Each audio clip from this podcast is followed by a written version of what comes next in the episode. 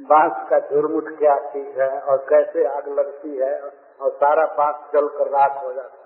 हम लोगों ने देखा है इन दृश्यों इसलिए भागवत गाँव में रहने वाले आसानी से समझ सकते हैं। जितना उदाहरण आया है, लगभग अस्सी प्रतिशत से अधिक गाँव का उदाहरण आया अगर बाँस जलते हुए कोई देखा ही नहीं तो इस उदाहरण को क्या समझेगा? तो बाँस के झुरमुट में आग लगती है, प्राय गर्मी के दिन में लोग जान बुझ करके भी आग लगा देते हैं। तो बाँस चलकर राख हो बड़े बड़े बांसों में आग नहीं लगाई जाती है। बाँस का झुरमुट एक अलग चीज़ बहुत छोटे छोटे उसमें शाखाएँ निकली रहती हैं, कुछ सूखा, कुछ हरा, इस तरह से पत्ता रहता है, उसमें आग लगा दो जलकर साफ़ हो जाता है। लेकिन जब वर्षा का दिन आता है तो पुनः बाँस के अंकुर उगने लगते इसका अर्थ हुआ कि आत्यंतिक नाश नहीं हुआ झुरमुट का सुखदेव गोस्वामी कहते महत्व अघम अपनी बहुत बड़ा पाप हो गया है अनेक पाप उसको इन उपायों से खत्म किया जा सकता है जैसे आग के द्वारा बाँस के झुरमुट नष्ट हो है तो उदाहरण इस बात को बता रहा है कि परंतु वर्षा काल में पुनः जैसे बाँस उग आते हैं, वैसे मनुष्य तो बात खत्म कर देता है उपायों से, लेकिन जब उसे विषय का संजोग मिलता है तो उसकी वासना पुनः उभर जाती है। फिर वही पाप करने लगता है। तभी तक उसकी चेतना बनी रहती है, जब तक उसके सामने उसके इंद्रियों के विषय न आ जाए।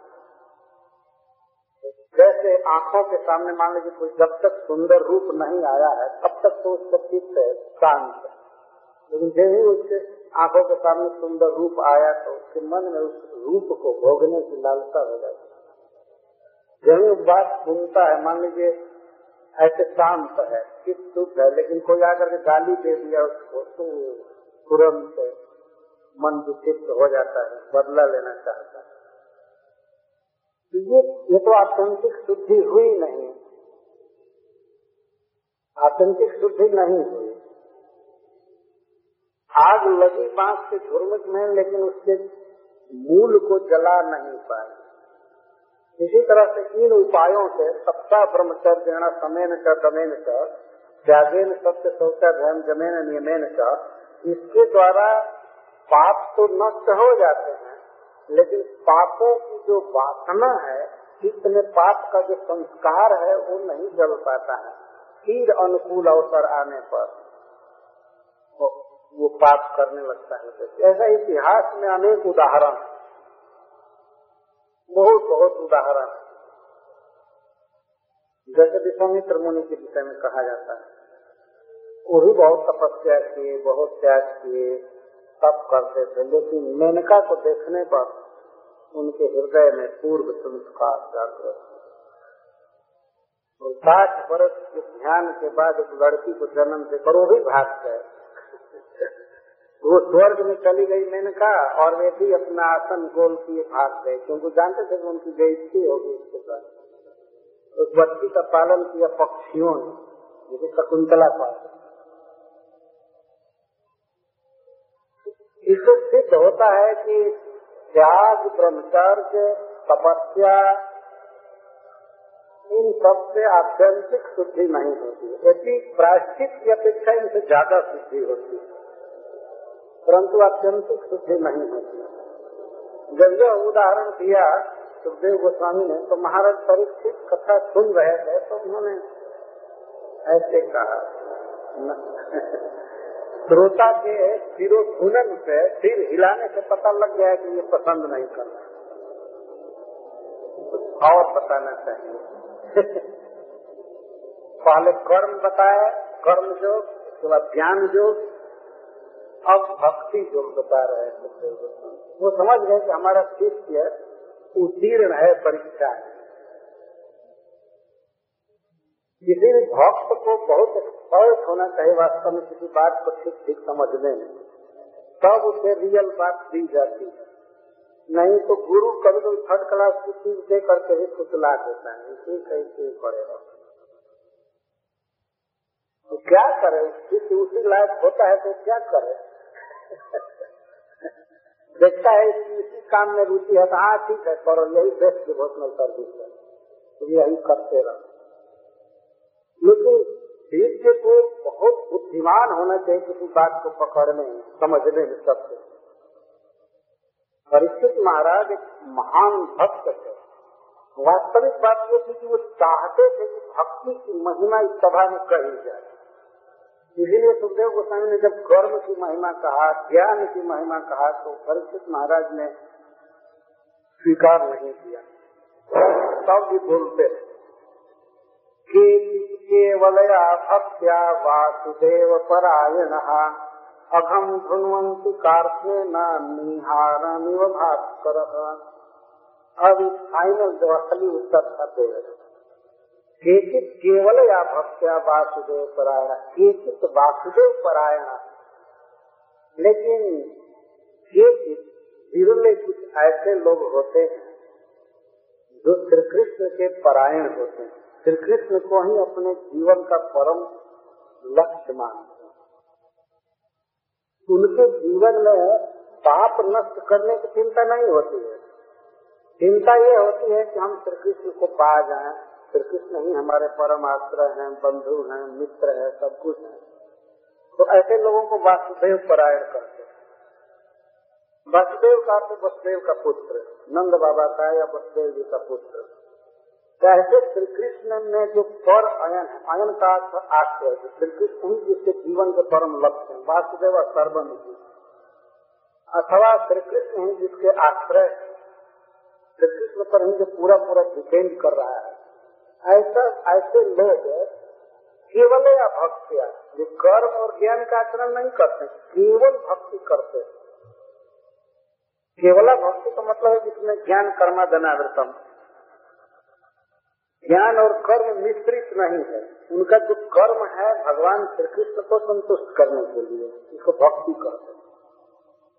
तो केवल भक्ति के द्वारा अघम गुणवंत कार्य लेना पापों को पूरा पूरा कृतज्ञता नष्ट कर देते हैं, जैसे भास्कर निहार सूर्य कोहरा को नष्ट कर देते आप लोगों ने देखा होगा रात में कोहरा छा जाता है और कुछ दिन में भी रहता है। लेकिन सूर्य उगता है और सूर्य की किरणों से कोहरा दूर हो जाता है तो जब एक दिन में कोहरा दूर हो जाता है, कुहासा जिसे कहते तो फिर दिन में दोबारा नहीं हो पाता तो नष्ट हो जाता है। तो पूरा पूरा पाप साफ़ हो जाता है। भक्ति और पाप तो पाप को कुहरा के समान कहा गया कुहासा के समान। निहार कहते हैं संस्कृत में, और भक्ति सूर्य के समान। इतना पावरफुल सूर्य के आगे कुहरा क्या है? कुछ नहीं है। ऐसा कहा गया है कि भगवान के एक नाम में पाप काटने की जितनी शक्ति है, उतना पाप जीवन में कोई पाप की कर ही नहीं सकता। जैसे सूर्य उगता है तो सूर्य में अंधकार नष्ट करने की जितनी शक्ति है, क्या एक व्यक्ति उतना अंधकार बना सकता है? रखता है शक्ति अंधकार बनाने की। सूर्य उगे और अंधकार को बचाने के लिए पाकिट में भरने लगे, झोला में भरने लगे, घर में भरने लगे, कितना भरेगा? सूर्य उगते ही सारे जगत का अंधकार दूर कर देता है। तो भगवान के नाम में यह शक्ति है। क्या कोई पाप की पाप करेगा? एक नाम जितना पाप काट सकता है, उतना पाप दुनिया के लोग मिलकर कर ही नहीं सकते। इसीलिए सूर्य की से और निहारम से उपमा दी गई। निहार है, पृथ्वी के तल पर ही रहता है, बहुत नीचे नहीं रहता है। ऐसा हम लोग देखते हैं तो सोचेंगे कि अरे ये निहार बहुत आकाश में छाया हुआ है, बहुत ऊपर नहीं होता है, केवल हमारे आँखों को ढका रहता है। इसके परे सूर्य का बहुत प्रकाश फैला रहता है, जो भास्कर आता है। बहुत प्रकाशित सूर्य रहता है। लेकिन पृथ्वी पर छाए हुए कुहरे को भी वो पूरा पूरा नष्ट कर देता है। ये सूर्य की शक्ति है। इसी तरह भगवान की भक्ति है, नामोच्चारण आदि, अघम काश्मीन धुनमंती पूरा पूरा वे अपने पापों को नष्ट कर जाते हैं, केवल भक्ति से। बहुत सुंदर दृष्टांत दिया गया पाप क्या हमको घेरेगा? यदि भगवान का नाम जिहवा पर है, और इस पृथ्वी को मांग लीजिए शरीर को पृथ्वी मांग लीजिए, अगर हमारे जिहवा के उदयाचल पर सूर्य है तो यहाँ इस पृथ्वी की देह पर प्रकाश देना कौन बड़ी बात वो क्या कुहरा रह सकता है? हरे कृष्णा! हरे कृष्णा कृष्णा कृष्णा, हरे हरे हरे राम हरे राम राम राम, हरे हरे। तो विश्व के सबसे प्रसिद्ध है ऋषियों के बीच में सुखदेव गोस्वामी भक्ति की महिमा बता रहे हैं। और परीक्षित महाराज की जिज्ञासा का वास्तविक उत्तर दे रहे केवल या भक्त, केवल भक्ति। केवल भक्ति का मतलब होता है उसमें कोई प्रायश्चित वाला कर्म टांगते नहीं है, कोई ज़रूरत नहीं। और न तो ज्ञान प्राप्ति के लिए जो साधन है, उसको करते ये भी नहीं करते, केवल भक्ति करते जैसे भगवान का नाम जप कर रहे हैं तो कर रहे हैं। भगवान को प्रणाम करते हैं, प्रसाद खाते हैं, उनको अर्पण करते हैं। आरती करते हैं ध्यान करते हैं, वंदन करते हैं, ये सब केवला भक्ति। तो कुछ लोग यहाँ केचित शब्द का अर्थ करते हैं शिवधर स्वामी जी कहते हैं, बिरला। ऐसे लोग बहुत कम होते हैं जो भक्ति की महिमा जानते हैं। और कुछ नहीं, करते, भक्ति करते हैं, उसी से उनके सभी पाप नष्ट हो जाते हैं। तो सूर्य वास्तव में उगता है तो वो निहार को दूर करने के लिए नहीं उगता है। क्योंकि निहार तो पृथ्वी के केवल तल पर रहता है और सूर्य का प्रकाश तो अनंत अनंत योजन तक फैलता है तो वो कोटि कोटि योजन तक फैलता है। वास्तव सूर्य क्यों उगता है? सूर्य लोगों को कर्म शक्ति प्रदान करने के लिए उगता है। लोग काम कर सकें, जा सकें, घूम सकें, ये कर्म करें, वो कर्म करें। वो अंधकार से लड़ने के लिए या निहार से लड़ने के लिए उचित नहीं होता है। क्योंकि सूर्य अभी उगता नहीं उससे पहले ही अंधकार खत्म हो जाता है। लड़ेगा क्या? हमने देखा, अभी मैं कथा कहा अफ्रीका में प्रसंग को वहाँ के भक्तों ने इस पर नाटक किया। जमदूत और विष्णुदूत का संवाद। ऐसे श्रद्धा थी, नाटक किया, लेकिन पूरा पूरा पढ़े नहीं थे कि क्या क्या बात थी मैं भी देख रहा था उस नाटक को लास्ट दिन। देखा जमराज के दूत आया जामिल को लेने के लिए, वो नारायण ने कहा, तब तक विष्णु दूत आ जाए। तो विष्णु दूत और जमदूत लड़ने लगे देर तक। कहा ये तो केवल बात विवाद हुआ है तो ये हाथा पाई करने लगे। और जमदूत सब अफ्रीका के लड़के बने थे, जो भारत के लड़कों से बलवान तो हमने तो कहा, ये तो अनर्थ हो रहा है। तब मैं उनसे भीतर से कहलवाया कहो कि सम्राट यदि भाग जाए, ये तो खिली आवे ये तो खिली आवे तब जाकर भागे। तो इस प्रकार से वास्तव में भगवान सूर्य जो उगते हैं तो अंधकार से लड़ने के लिए नहीं उगते। क्या अंधकार उनके सामने सीखेगा? आप देखते हैं, सूर्य अभी सामने नहीं होते हैं छह बजे लगभग अभी भीतर रहते हैं। पृथ्वी के क्षितिज के भीतर तब तक अंधकार खत्म हो जाता है। सामने आने पर कैसे अंधकार सीख सकता है? इसी प्रकार से कुहरा भी है कोहरा सूर्य से बहुत दूर रहता है, बहुत दूर। पृथ्वी का आश्रय करके रहता है। लेकिन सूर्य की प्रचंड किरणें जैसे कोहरा को नष्ट कर देती है, वैसे हमारे मन में, वाणी में और शरीर में जो पाप हो गया, पाप का संस्कार भीतर जो जम गया है उसको भी पूरा पूरा खत्म कर देता है। जो सूर्य कुहरा को नष्ट करता है तो कुहरा का मूल बचा नहीं रहता है सारा समाप्त हो जाता है। इसी तरह से पाप करने की भावना वासना समाप्त हो जाती है, पहले का किया हुआ पाप समाप्त हो जाता है, और जब पाप का संस्कार समाप्त हो जाता है तो आगे पाप होता ही नहीं। इस तरह से शुद्धि होती है भक्ति के द्वारा। यही वास्तव में सिद्धांत है। इसको और भी सिद्धांत में गोस्वामी कहते हैं। हमारे परिस्थित में पूछा फिर मानसिक रूप से तब प्रायश्चित की बात क्यों लोग करते हैं? जब भगवान का नाम, भगवान की भक्ति ही समर्थ है जीव को शुद्ध करने में तो फिर क्यों प्रायश्चित की बात करते हैं लोग? तो इस पर सुखदेव गोस्वामी कहते हैं, न तथा भगवान राजन पूय तप आदि यथा कृष्णार्थित प्राण तत्पुरुष मुख्य गया माने प्रश्न किया जा सकता है। उस सभा में बड़े बड़े ऋषि थे, वो कहते, कैसे आप प्रायश्चित को उड़ा दिए क्या ये काम नहीं करते हैं? अगर काम नहीं करते तो मनु महाराज पागल हो गए हैं। क्यों ऐसा लिखे? ब्राह्मण की हत्या करने वाला यह प्रायश्चित करे, सोना की चोरी करने वाला यह प्रायश्चित करे, ऐसे करे, वैसे क्यों लिखा गया?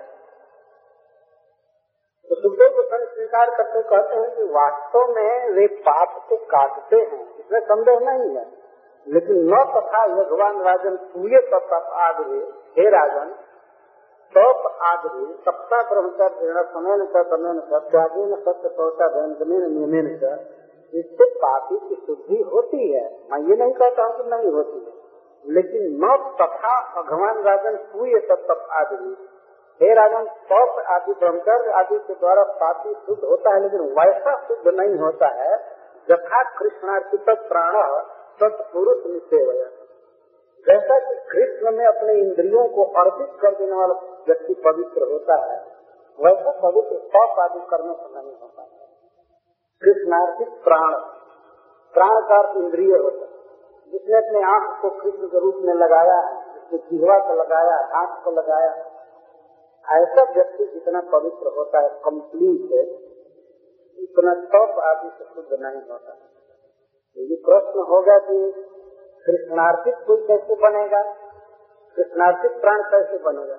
कैसे कोई कृष्ण में अपने इंद्रियों को मन को अर्पित कर सकता है?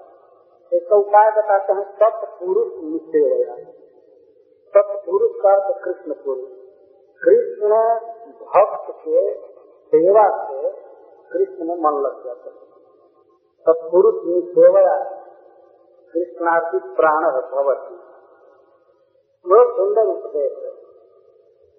किसी भी काल में, किसी भी देश में, वास्तव में कोई चाहता है कि कृष्ण में हमारा मन पूरा पूरा लग जाए, हमारी सारी इंद्रियाँ कृष्ण में लग जाए तो उसे कृष्ण भक्त की सेवा करनी चाहिए। सत्पुरुष निसेवया निचरा निसेवया इस तरह से उसकी शुद्धि होती है। और इसके बाद कहते हैं कि सभी तीनों एयम पंथा, सभी तीनों एयम लोग के पंथा क्षेमो अकुतो भय, सुशीला साधवो जत्र, नारायण पर फाइनल करते हुए सुखदेव गोस्वामी कह रहे हैं। सभी तीनों अयम पंथा, लोक लोक में वास्तव में कर्म योग है, ज्ञान योग है और भक्ति योग है। तो यह भक्ति योग भी सब दृष्टि पंथ है। सब दृष्टि का है उचित, समुचित। जीव कृष्ण का नित्य दास है। अतः उसे शुरू में ऐसा अभ्यास करना चाहिए जिससे कृष्ण के प्रति समर्पण की भावना उसमें आ रहे। कृष्ण से प्रेम करना सीखे। ज्ञान योग में और कर्म योग में ये बात नहीं आ पाती।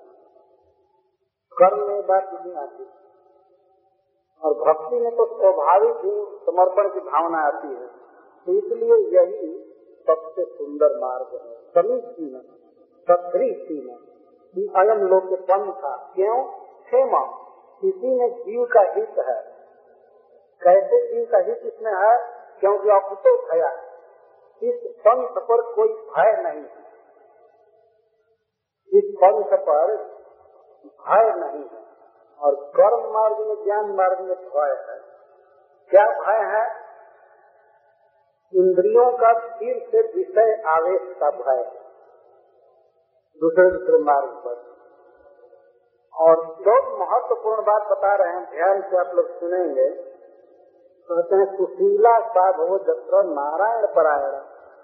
इस पंथ पर नारायण परायणा भगवान नारायण के भक्त चलते हैं, जो सुशील होते हैं और साधु होते हैं।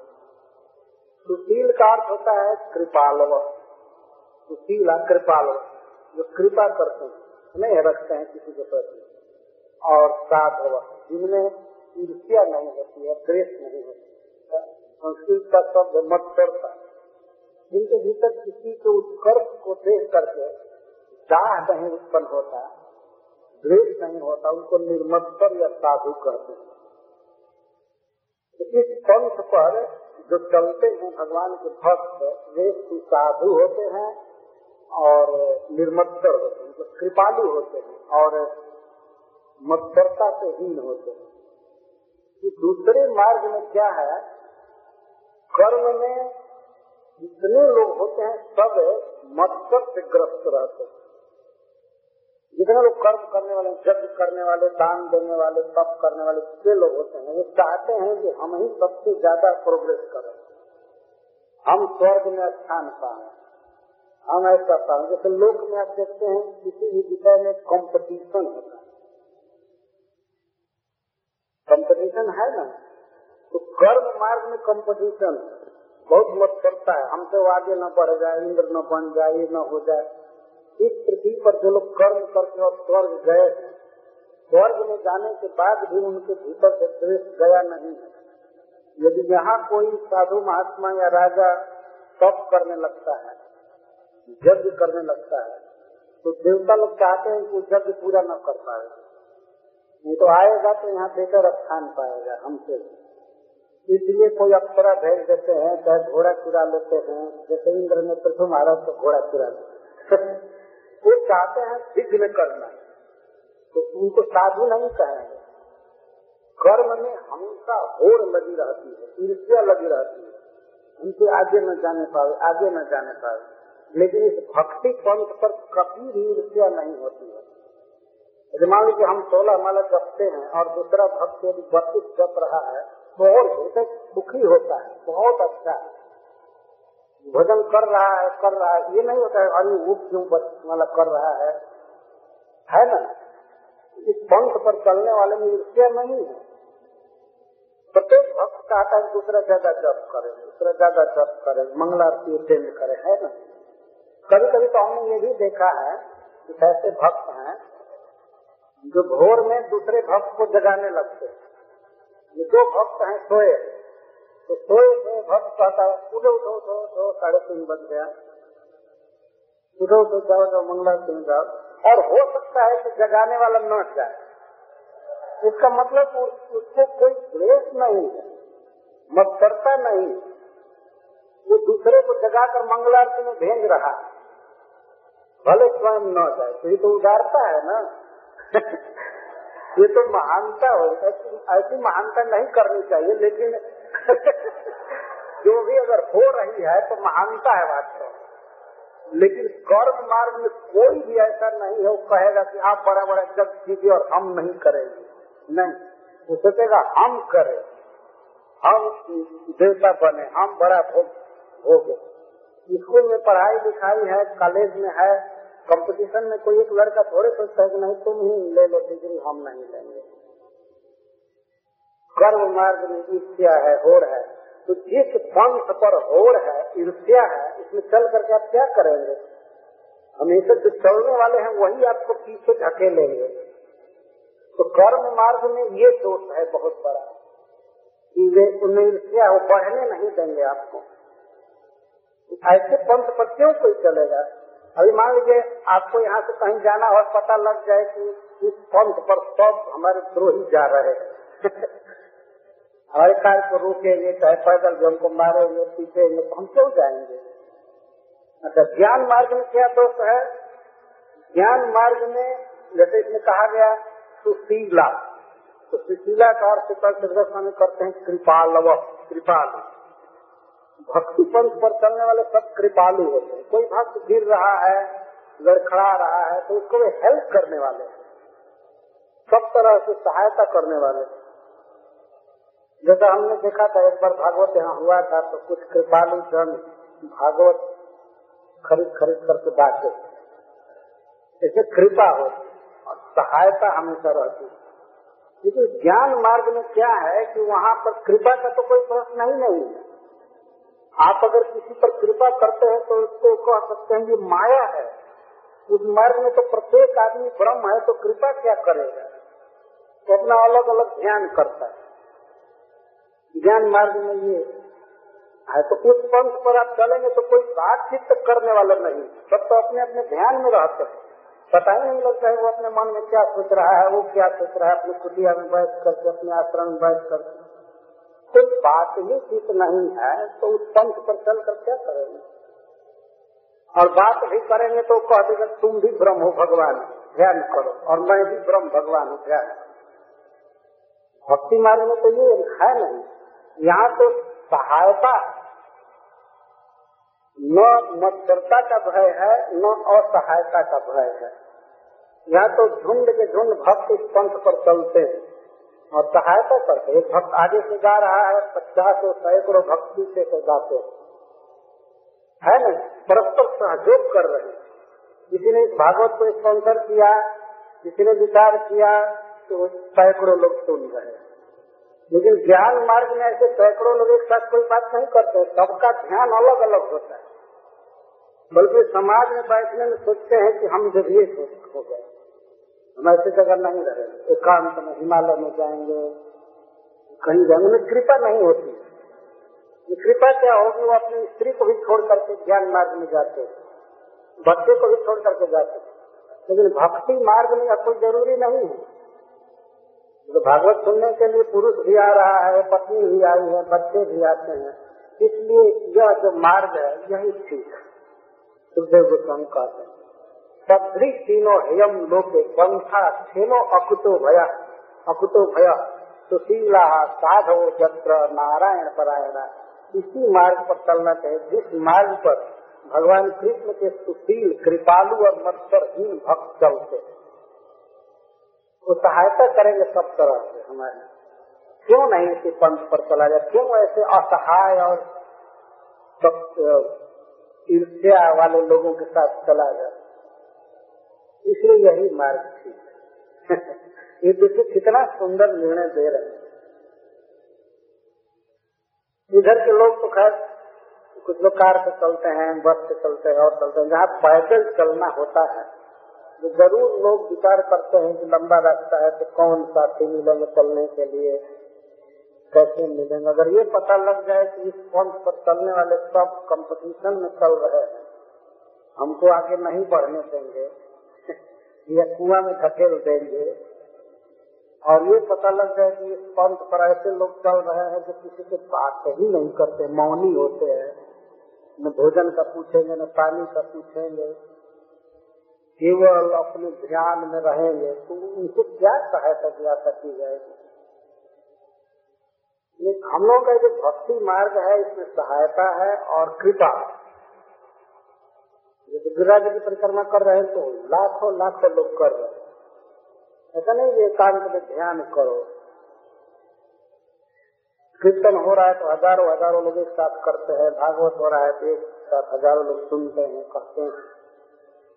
हज़ारों लोग एक साथ प्रसाद पाते हैं हरि बोल कह करके। जो भी हो, यह सहायता का मार्ग है। इसीलिए सुखदेव गोस्वामी कहते हैं कि सभी तीनों यम लोग के पंखा क्षेमो अकुतो भया, इसमें भय नहीं है। बहुत लोग इस पर चल रहे हैं। और दूसरी बात यह है कि अधिकांश बड़े बड़े लोग इसी मार्ग पर चले। पहले के महान पुरुष ऋषि जन सबका चला हुआ मार्ग है।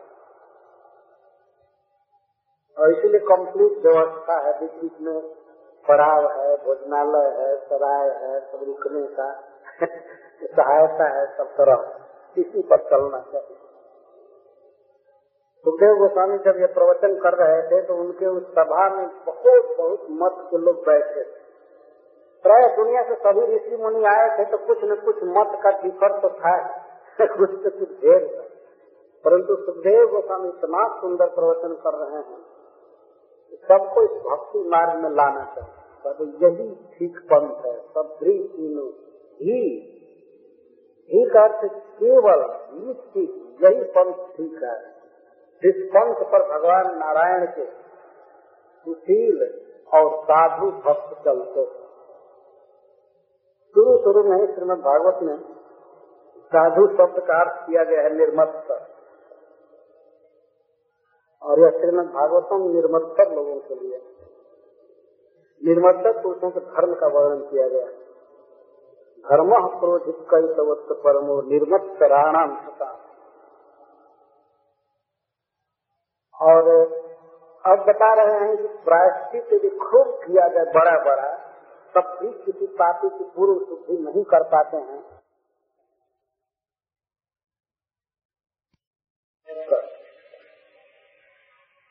और यह श्रीमद भागवतम निर्मत्तर लोगों के लिए। निर्मत्तर पुरुषों के धर्म का वर्णन किया गया है।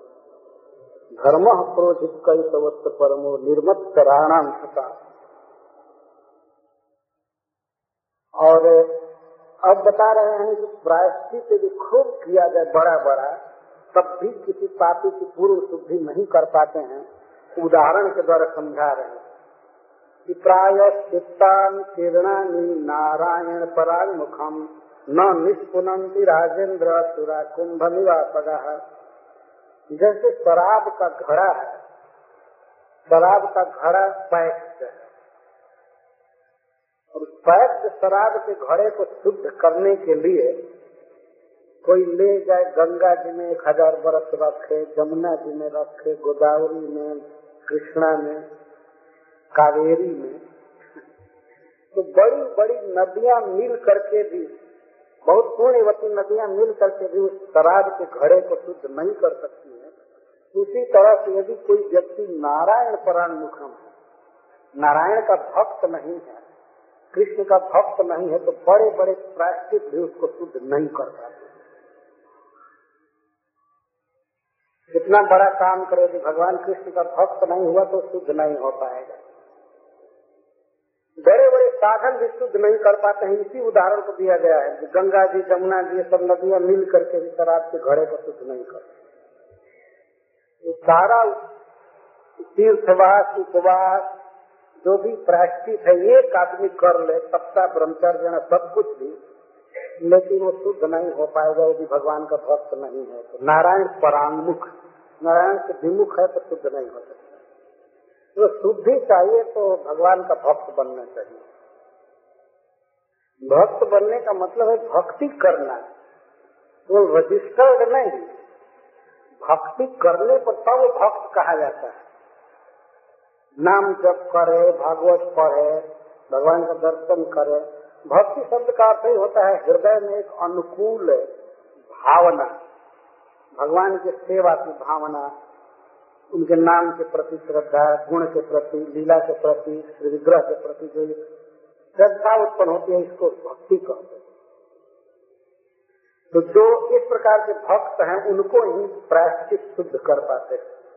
नहीं तो प्रायश्चित शुद्ध नहीं कर पाएँगे। यहाँ तक सुखदेव गोस्वामी भक्ति की महिमा बता रहे हैं। अब अगले श्लोक में ये बता रहे हैं कि थोड़ी भी कृष्ण भक्ति की जाए तो वह शिव स्वप्न में भी जमराज को और जमराज के पुलिस को दूत को नहीं देखता सपने में। बहुत सुंदर श्लोक में कह रहे हैं सक्रीम मन कृष्ण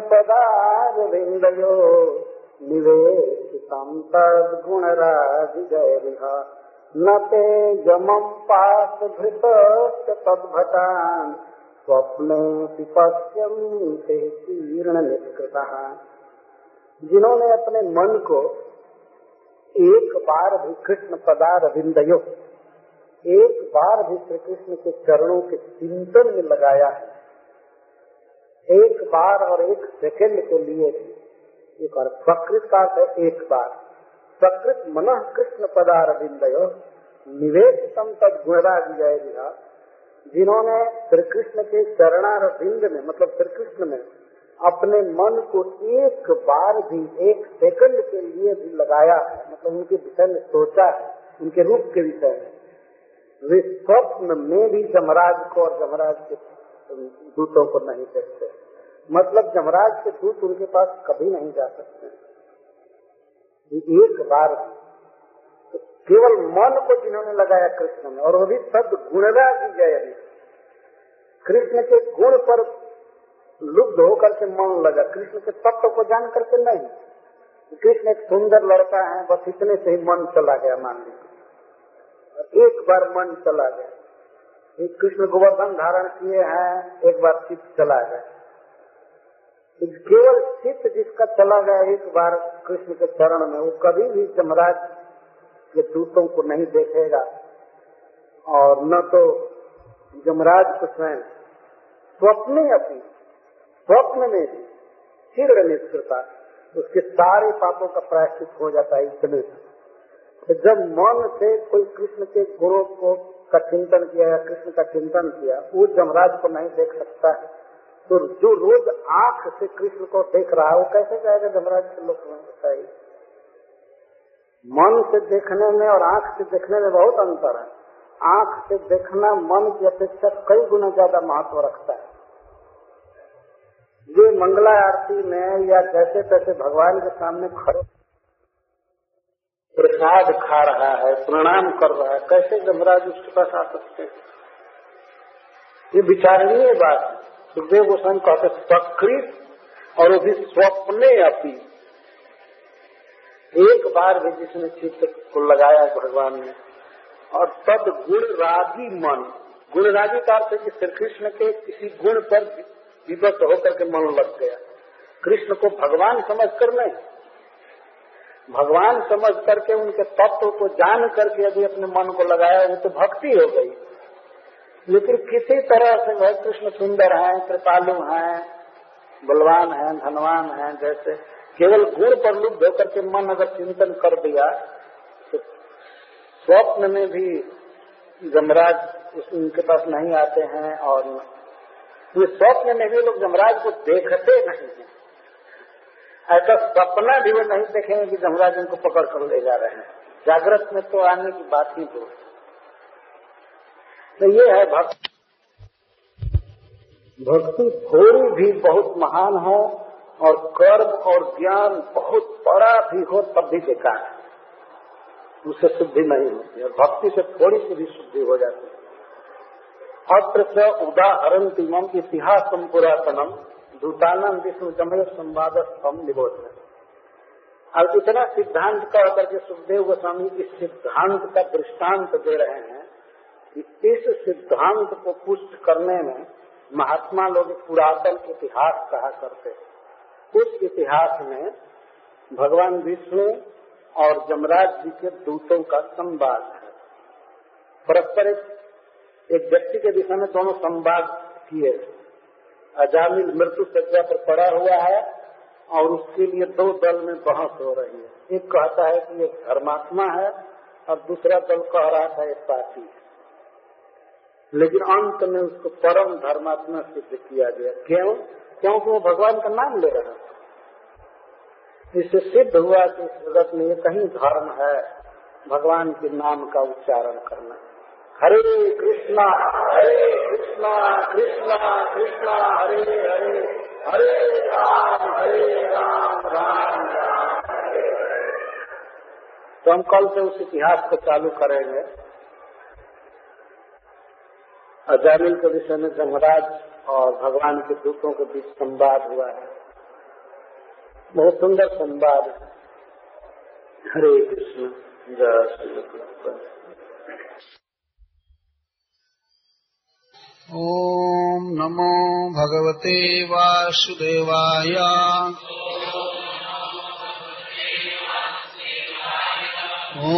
ॐ नमो भगवते वासुदेवाय।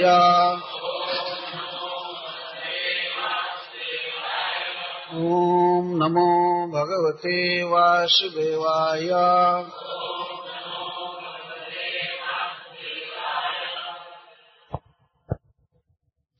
सक्रीन्मनः कृष्णपदारविन्दयोः।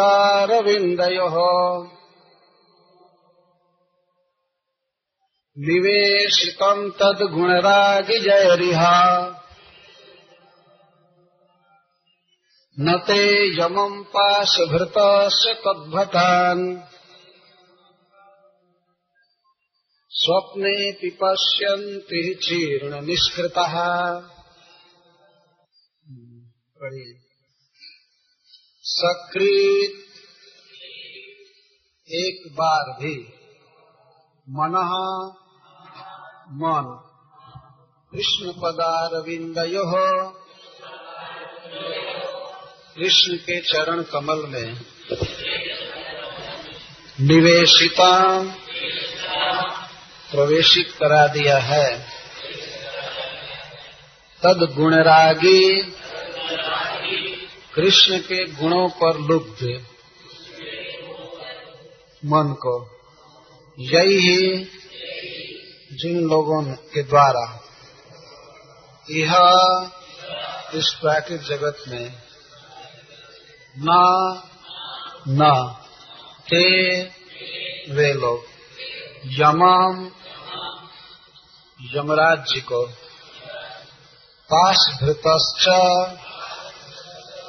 हाथ में पास लेकर के चलने वाले भगभतान उनके दूतों को। स्वप्ने अपी, स्वप्न में भी। पश्यंती देखते हैं। हे निश्चित। चीर्ण निष्कृता पूर्ण प्रायश्चित कर चुके हैं। श्रील सुखदेव गोस्वामी महाराज परीक्षित के प्रश्नों का उत्तर दे रहे हैं। तो अंत में वे यह बता रहे हैं कि अति अल्प मात्रा में भी भक्ति का अनुष्ठान किया जाए तो वह जमपास से मुक्त कर देती है। अति अल्प मात्र एक बार भी यह कह रहे एक बार भी जिन्होंने अपने मन को भगवान कृष्ण के चरण कमलों में लगा दिया है, निवेशितम, वे कभी स्वप्न में भी जमराज को और जमराज के दूतों को नहीं देख सकते। क्यों? कि चीर्ण निष्कृता चीर्ण का अर्थ होता है संपादित। पूरा कर चुके हैं। निष्कृता मतलब प्रायश्चित। ऐसे संसार में मनुष्य से निश्चित ही भूल होती है। पाप होते हैं। लेकिन भूल से भी यदि भगवान का नाम बोल दे, भगवान में चित्त को लगा दे एक बार भी तो उसके सारे अपराध माफ़ कर दिए जाते हैं। चीर्ण निष्कृता शब्द बहुत महत्वपूर्ण है। चीर्ण का अर्थ होता है पूर्ण, संपादित। उन्होंने पूरा प्रप्रेषित कर लिया। इसे सिद्धांत को एक इतिहास के द्वारा वे पुष्ट कर रहे हैं। अत्र च उदाहरन्तीमम् इतिहासम् पुरातनम्। दूतानाम् विष्णुयमयोः संवादस्तम् निबोधने। अत्र अस्मिन् विषये, अर्थात अल्प भक्ति भी महान भय से रक्षा कर देती है। स्वल्पमस्य, स्वल्पमप्यस्य धर्मस्य त्रायते महतो भयात। अल्प भक्ति भी महत भय से रक्षा कर देती है। इस विषय में महात्मा जन पुरातनम इमम इतिहासम उदाहरणती इस पुरातन इतिहास को प्रस्तुत करते हैं। कोई व्यक्ति किसी सिद्धांत का प्रतिपादन करता है तो उसे उसका व्यवहारिक रूप बताना पड़ता है। थ्योरी बताने के बाद प्रैक्टिकल करना पड़ता है।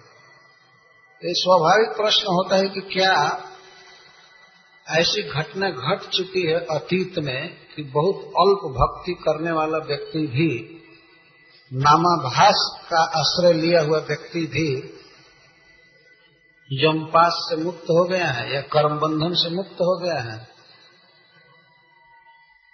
तो सुखदेव गोस्वामी कहते हैं कि इस विषय में एक नहीं, अनेक महत पुरुषगण इस इतिहास को कहा करते हैं। उदाहरणती इसका अर्थ है कि बहुत लोग बोलते हैं। जब उदाहरती रहता तो इसका अर्थ है कि एक व्यक्ति ने कहा, किसी एक ने कहा है। लेकिन उदाहरणती का अर्थ है, बहुत लोग इस बात को कहा करते हैं। मतलब यह विष्णुदूत और जमदूत का संवाद सब जगह चर्चा का विषय है। केवल इस पृथ्वी पर आजकल के मूर्ख लोग इस इतिहास को न पढ़ते हैं, न सुनते हैं। लेकिन बाकी जितने बड़े लोग हैं, देवता हैं, वे सब इस इतिहास को कहते सुनते हैं। उदाहरणती का अर्थ है उत आहरणती आहरण का अर्थ होता है बोलना, और उत का अर्थ है बहुत अधिक, या उच्च स्वर बहुत अधिक इसकी चर्चा चलती है बड़े लोगों के समाज में। उदाहरणती इमम पुरातनम इतिहास यह सच्ची घटना। इतिहास का अर्थ होता है, जो घटना पूर्व काल में बीत चुकी है। इति का अर्थ होता है पुरातन और हास का अर्थ होता है कथा, बात। तो जो संवाद पहले बीत चुका है, उसको इतिहास कहते हैं। अच्छा यह इतिहास कोई ऐसा नहीं चलो दो वर्ष पहले हुआ था या दस वर्ष पहले हुआ था। या एक हज़ार वर्ष पहले, सौ वर्ष पहले, पुरातनम इतिहास, बहुत पुरातन इतिहास। और भक्तजन परस्पर मिल करके इस इतिहास की चर्चा किया करते हैं। इस इतिहास में मुख्य विषय क्या है? दूतानम विष्णु जमयो संवाद। विष्णु जमयो दूता नाम विष्णु के दूतों का और जमराज जी के दूतों का संवाद है। परस्पर कथनोपकथन है। जमराज के दूत बोले हैं तो भगवान के दूत बोले हैं, फिर भगवान के दूतों के बाद जमराज के दूत बोल रहे हैं। इसको संवाद कहते हैं। संवाद का अर्थ होता है, किसी विषय को जानने के लिए अनुकूल भाव से जो वाद होता है, उसको संवाद कहते हैं। और जब किसी की आइडिया को काटने के लिए कुछ कहा जाता है तो उसको विवाद कहा जाता है विपरीतवाद। झगड़ा हम जो कह रहे हैं यदि आपको पसंद नहीं आप कुछ बोल रहे हैं तो इसका मतलब हम दोनों में विवाद हो रहा है। विपरीतवाद। और संवाद का अर्थ होता है सम्यक वाद वाद माने बात स्टेटमेंट तो एक बार भगवान जमराज के दूतों में और साक्षात भगवान श्री कृष्ण के दूतों में एक विषय पर संवाद हुआ था। देखने में ऐसा लगेगा कि विवाद हो रहा है, लेकिन वो विवाद नहीं था। जमराज के दूतों में जिज्ञासा आ गई जानने की। वास्तविक के बात क्या है? अजामिल पापी है या नहीं है? इस प्रकार सुखदेव गोस्वामी कहते हैं कि दूता नाम यम कृष्ण यो विष्णु यमयो। विष्णु और यम के दूतों का संवाद हुआ था। तम, उस संवाद को निबोध निद्राम बोध खूब अच्छी तरह से सुनो, बोध प्राप्त करो, मैं, मुझसे। मुझसे सुनो। महाराज परीक्षित तो बैठे हैं सुनने के लिए, कोई असावधान नहीं है, लेकिन फिर भी सुखदेव गोस्वामी सावधान कर रहे हैं। इससे स्पष्ट समझना चाहिए कि बारंबार अटेंशन को एकाग्र करने की आवश्यकता है। ऐसा नहीं है कि कोई केवल कथा में आ गया है तो सब सुन लेगा। उसको सावधान करना पड़ता है। ठीक से सुनो, ठीक से सुनो। महाराज, परीक्षित तक को कहा जा रहा है। जो कि आमरण अनशन व्रत करके बैठे हैं श्री कृष्ण की लीला सुनने के लिए, भागवत सुनने के लिए, उनको भी कहा जा रहा है कि निबोधा, नितराम बोधा, खूब अच्छी तरह से सुनो, सावधानी से सुनो, मुझसे। मैं शब्द का प्रयोग सुखदेव गोस्वामी इसलिए कर रहे हैं कि उन्होंने अंत में कहा है कि मैं इस कथा को डायरेक्ट अगस्त जी से सुना हूँ। अपने पिताजी से तो मैं पढ़ा ही भागवत में लेकिन मैं इसको डायरेक्ट अगस्त जी के मुख से सुना हूँ। और अगस्त मुनि इस इतिहास को जब कह रहे थे तो भगवान के चरण को छू छू कर कह रहे थे कि ये बिल्कुल सत्य है। जो उनके आश्रम में ड्यूटी है भगवान विष्णु की, उसका चरण कमल छू करके कह रहे थे कि बिल्कुल सत्य घटना है, सत्य घटना है। तो इस इतिहास को सुनने के लिए हम भी सुखदेव गोस्वामी की तरह आप सबसे निवेदन कर रहे हैं, इसको नितराम बोध सावधानी से सुनिए। कोई तंद्रा में न जाए, कोई चिंतन न करे अपने घर का, दुकान का, इधर उधर। जब छोड़ा है तो भूल करके इसको सुने, सावधानी से। मन बड़ा चंचल है, ये चला जाता है। ये मन बड़ा चंचल है, कैसे इसे समझाऊं?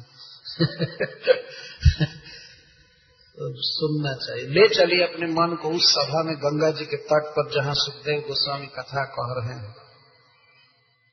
कितने बड़े बड़े महात्मा जुटे हैं, कितना सुंदर विषय प्रस्तुत किया जा रहा है। तो वो इतिहास इस तरह से चालू करते हैं। कान्य कुब्जे द्विज कश्चित दासी पतिरजा मिल, नामना नष्ट सदाचारो दास्या संसर्ग दूषित। कान्य कुब्जे अजामिल नामना कश्चित द्विज आसित। कान्य कुब्ज प्रदेश में अजामिल नाम का कोई एक ब्राह्मण था। रहता स्पष्ट है, अजामिल नामना। कश्चित द्विज कान्य कुब्ज क्षेत्र को आज कन्नौज कहते हैं। यह उत्तर प्रदेश में है। कानपुर और फरुखाबाद के बीच में है। लगभग यह अभी गंगा जी के किनारे हैं। कान्य कुब्ज को ही कन्नौज कहते हैं और वहाँ के ब्राह्मण बड़े प्रसिद्ध हैं। ये भी अजामिल भी कनौजिया ब्राह्मण था। आज भारत में जितने भी ब्राह्मण हैं, उनमें सबसे आचार विचार वाले कन्नौज के ब्राह्मण माने जाते हैं। हमारे यहाँ कहावत है कि तीन कनौजिया तेरह चूल्हा। तीन कनौजिया बराबर कहीं जाएँगे तो भोजन बनाने के लिए तेरह चूल्हा बनाएँगे अलग अलग एक चीज़ बन गया किसी चूल्हे पर तो दूसरा नहीं बनेगा, उसको अलग पकाएँगे। इसका मतलब बहुत शुद्ध रहते हैं। तो अजामिल पंडित उसी कान्य कुब्ज क्षेत्र के थे और कान्य कुब्ज ब्राह्मण थे। ब्राह्मणों को पहले देश के अनुसार सूचित किया जाता था। जो सारस्वत ब्राह्मण का अर्थ है, सरस्वती नदी के तट पर उनके पूर्वज बसे थे।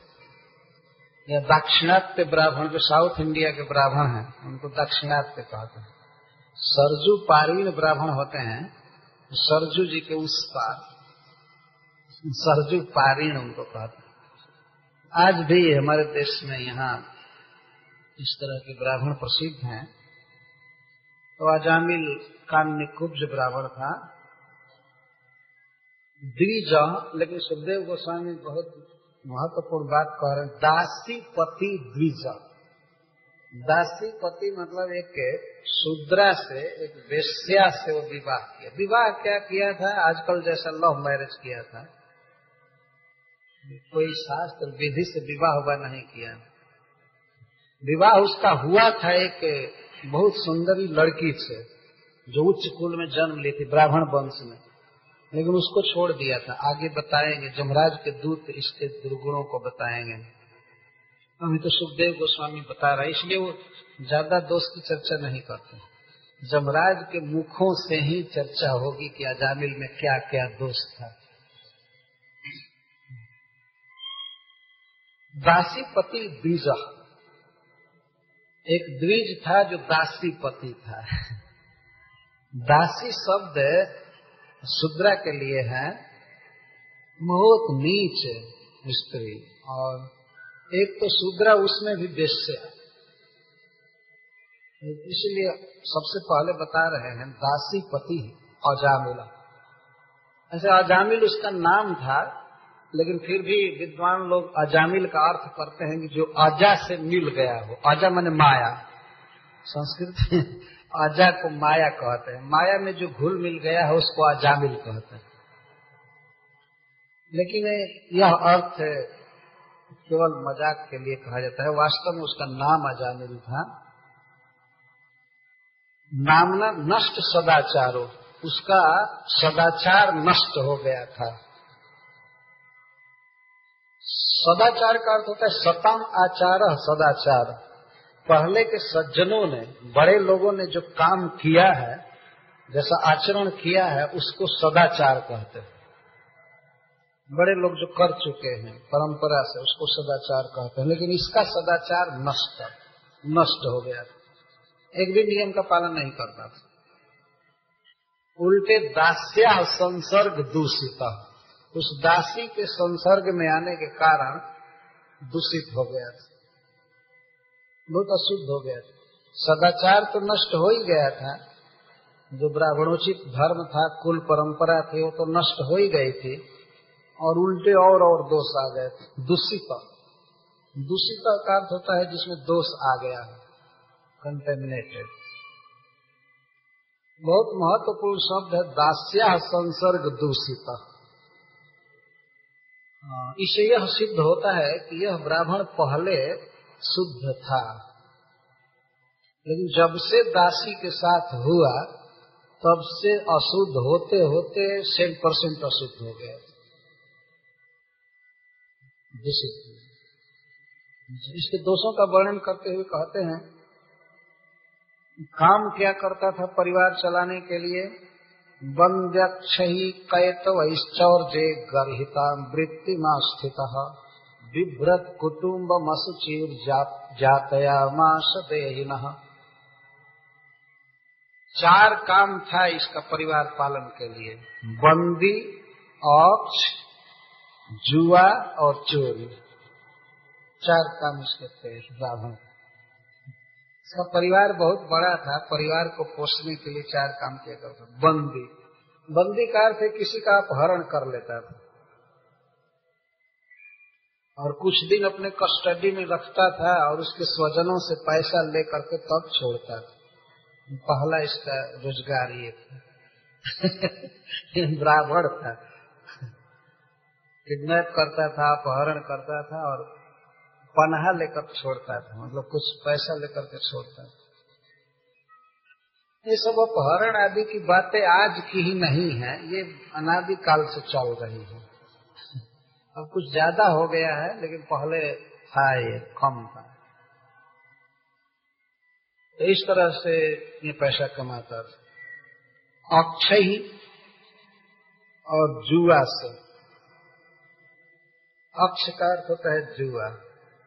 जुआ खेलने में बड़ा एक्सपर्ट था और उससे काफ़ी धन कमाया।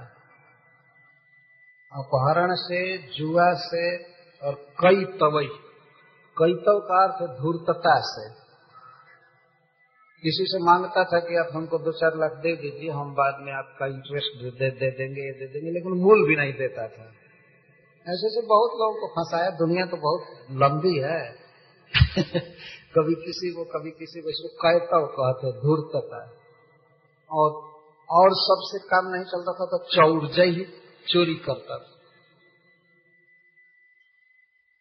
इस प्रकार से गर्हिता वृत्ति मासित बहुत निंदनीय आजीविका अपनाया।